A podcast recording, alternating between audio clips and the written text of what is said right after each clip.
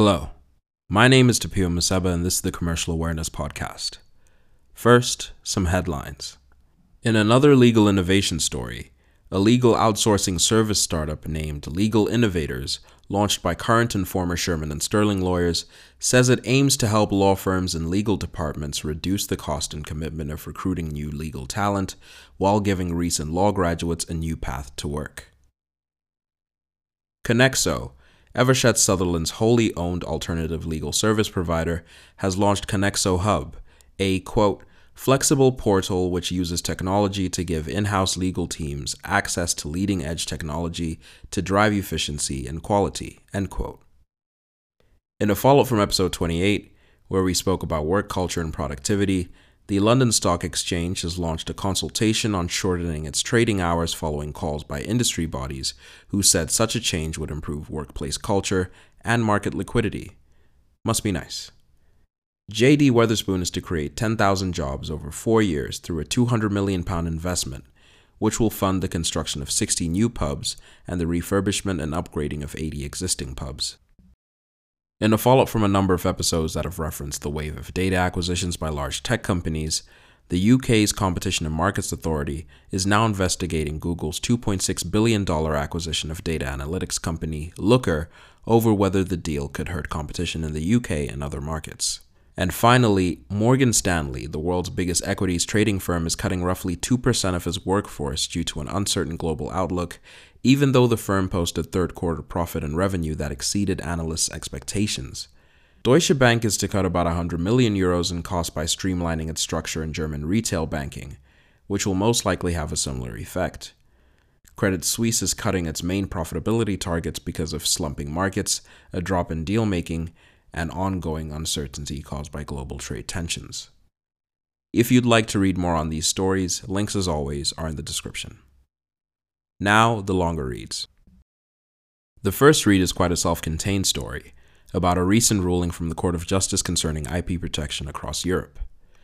This case concerns balsamic vinegar and the extent of IP protection in the EU. In the EU, there exist PDOs and PGIs. Those are protected designations of origin and protected geographical indicators, respectively.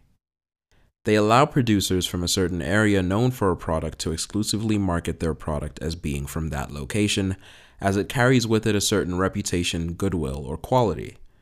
For example, think of Bordeaux only being produced in Bordeaux, and the same with Champagne being produced in Champagne. So, this case begins with a consortium of balsamic vinegar producers in Modena, Italy, designated under the registered PGI, quote, Aceto Balsamico di Modena, end quote, which is balsamic vinegar from Modena in Italian. This is also the perfect time to mention a fun fact. Balsamic vinegar actually originates from two cities in Italy, Modena and Reggio Emilia.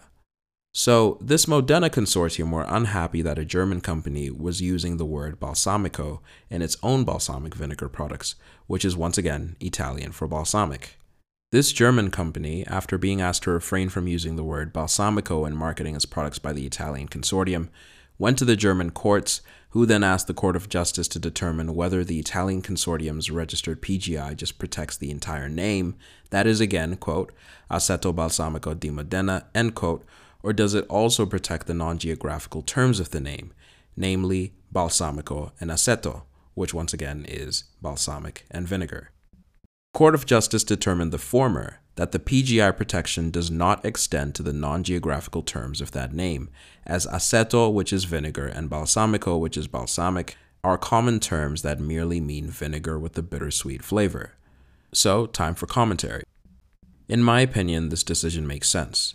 Imagine if the word vinegar was protected. Consider how much it would limit other producers. From a commercial awareness perspective, it's important to remember and note that IP law generally tries to prevent free riders. That's what these geographical and origin indicators do in a more niche context. One company or individual should not be able to just reap the benefits of years and years of reputation building and quality control of another company, or in this case, consortium, in the production of an item in that place. A similar IP protection called passing off exists in the UK, or extended passing off for this context. One person cannot sell a product and pass it off, as if it is or is linked to another person or company or consortium that has built its reputation, goodwill, and fame. A British example was a High Court decision in 2013 that determined that American company Chobani could not call their product Greek yogurt because their yogurt was not of Greek origin.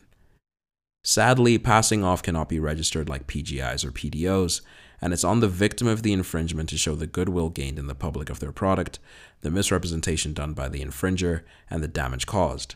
However, the German company in the present case never claimed that their balsamic vinegar came from Modena.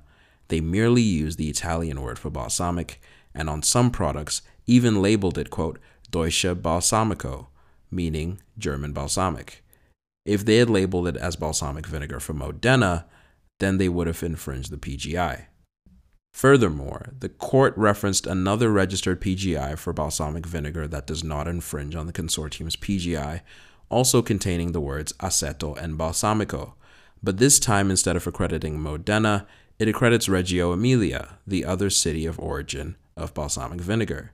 The court argued that this proves that the terms aceto and balsamico would not be an infringement on either of these PGIs so long as the geographical terms are not mentioned. Ultimately, this case just clarifies food producers' standing in IP protection across the EU and will probably be shared as guidance by IP firms to their clients. So, champagne cannot be produced outside of Champagne, Greek yogurt can be produced outside of Greece, but as there is no specific region called balsamic or vinegar known for producing balsamic vinegar, those two words are fair game in both English and Italian. Credit for this story goes to the Court of Justice of the European Union and Mark Lubbock. The second read is a follow from episode 5 concerning Mike Lynch and the sale of autonomy to Hewlett Packard. So, to bring you up to speed, in episode 5 we discussed Mike Lynch, founder of Autonomy, being criminally charged in the US with one count of conspiracy and 13 counts of fraud after a six year investigation. In that indictment, Lynch was accused, along with his former finance exec Stephen Chamberlain and former CFO Sushovan Hussain, of quote, artificially inflating revenues and making false misleading statements, end quote, which led to HP overpaying for autonomy by about $5 billion. Lynch is actually facing an extradition order to the US for these charges, which he can choose to combat in the UK. However, the misery doesn't stop there. This follow up is actually about the civil case Lynch is facing in the UK, which has been labeled the UK's biggest civil fraud trial, as HP are suing for about $5.1 billion or 3.8 billion pounds. Though the case began in March and Lynch testified in July, closing submissions began this week in the High Court, and I'm sure you can imagine just how polite and rosy those have been with HP accusing Lynch of telling, quote, lie after lie, end quote, and Lynch calling the case, quote, manufactured and an example of buyer's remorse, end quote. So that's why the story is back in our consciousness, and I'll be sure to report on the High Court judgment, likely to be early next year.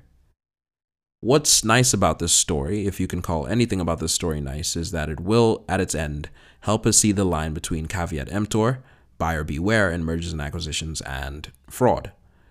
We are often taught that it is the buyer's responsibility to know what they are buying, but considering that HP bought autonomy for $11 billion only to write down its value by $8.8 billion the next year, you can understand why they feel they did all they could with the information provided to them, but that information was inaccurate. If it's any indication on how the High Court may rule, we have the US indictment against Lynch and the US criminal sentencing of his former CFO, Sushovan Hussain, back in May for his involvement, resulting in a five year prison term and a $4 million fine, and an order to forfeit $6.1 million. Whichever way the High Court decides may truly change the level of representations and warranties buyers and sellers will agree to, and just the extent of due diligence buyer companies' lawyers will have to conduct in the future. It may also act as a hard deterrent for target companies to ensure they present a true picture of their business in a sale, considering that the fallout of this acquisition that occurred almost a decade ago continues, showing that caveat emptor is not a rule without exceptions. Credit for this story goes to Jane Croft, Jonathan Stempel, and Jessica Clark. The final read is that a new directive in China has ordered all government offices and public institutions to remove foreign computer equipment and software within three years and instead use domestic companies, with American companies like HP, Dell, and Microsoft most affected. I'd like to premise this story with reports from the Associated Press on Friday afternoon that the US and China have signed phase one of their trade agreement on unspecified terms, but that does not substantively change the story. Now, onto the story. This is the first publicly known instruction with specific orders to Chinese companies to switch to domestic technology, and to be completely fair, this is merely a reciprocation of the US calls to its allies to stop using Chinese technology. There have been fears of a decoupling between the US and China, simply a severing of supply chains, but decoupling sounds more dramatic. And though these fears can be in some way calmed because of Friday's agreed upon Phase 1, this is evidence that trade wars rarely result in business as usual at the end of them. It is fair to predict that China may have felt hamstrung when the US banned companies from dealing with Huawei, the lesson being there to no longer rely on US companies for survival and profit. As a result, it makes commercial and political sense for China to want Chinese companies to be less vulnerable to external political decisions and trade wars. Inversely, it makes sense as to why there's pressure in Europe to push back on Huawei's involvement in setting up 5G on the continent, considering that China's National Intelligence Law of 2017 requires Chinese companies to provide the Chinese government any requested data, and we've had the conversation about war clouds before in episode 29. So ultimately, this all makes some sense. However, before I rein it in, I'd love to have a larger discussion about this. In episode 29, we spoke about Angela Merkel's call for Europe's own digital sovereignty, making this a trend that deserves more consideration. As countries become more concerned about surveillance and over reliance, a closing up of digital borders may result in a paradigm shift for big tech, for better or for worse. Facebook is already banned in China, for example. Now, imagine if it was banned in Europe as well. German schools in the state of Hesse have actually already stopped using Microsoft in fear of data leaks, for example. Speaking of Germany, it's also worth noting that Merkel has just introduced a bill in parliament that seeks to exclude Huawei from 5G development in Germany. Therefore, as much as this story may relate to politics, its commercial ramifications will also be interesting to analyze. Considering how large a market China is, how will external tech companies manage without their business? Now, commercial awareness.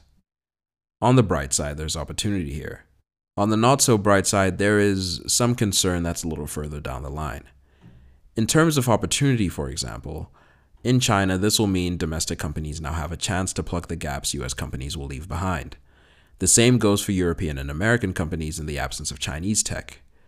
This means potentially more startups and therefore more liquidity and competition, and more clients for law firms as these companies find their feet and expand.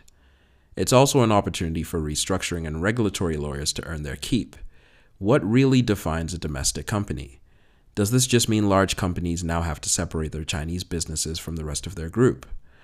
I imagine that this directive, and potentially similar directives that may emerge around the world, will inspire companies and their lawyers to challenge just how bulletproof these regulations are. Such confusion about the regulation actually already exists in China, considering that Lenovo is a Chinese company but uses American company Intel's processor chips. Now, the not so bright side is a bordering up of tech, especially if it is done with so called bulletproof regulation. Sure, it will inspire smaller companies to plug the gaps, but may also mean lower quality products in some jurisdictions, potential slowdown in innovation because of the high cost of R&D, less competition, and a smaller client pool for lawyers. Smaller client pool and smaller clients may mean law firms themselves may not need to be as large as they are, or it may result in fewer profitable firms. Yes, this is the worst case scenario, and many, many years from now, should that happen, but why not consider it as it does demonstrate an ability to think forward? All in all, this so called decoupling, if we pragmatically look at it, has honestly been a long time coming, and because it is such an unknown quantity, provides the commercial sector and law firms with reason to be both excited and concerned.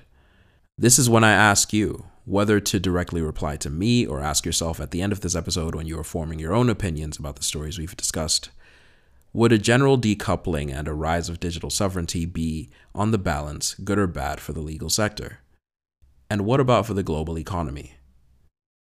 Credit for this story goes to Gina Heeb, Yuan Yang, Nian Liu, Arjun Karpal, Patrick Donahue, Philip Stevens, Joe McDonald, and Paul Wiseman. This has been the Commercial Awareness Podcast. Please be sure to like, rate, follow, and subscribe on your listening platforms. It goes a long way. And if you find it useful, please share it amongst your friends and colleagues. If you ever need to contact me, the podcast email address is on the first line of the episode's description, and the podcast Instagram page is at CommAwarePod. That is C O M M A W A R E P O D. If you prefer to ask your questions or share your comments there, or just be a part of the community. Other than that, as always, thank you for listening, and you'll hear from me next week.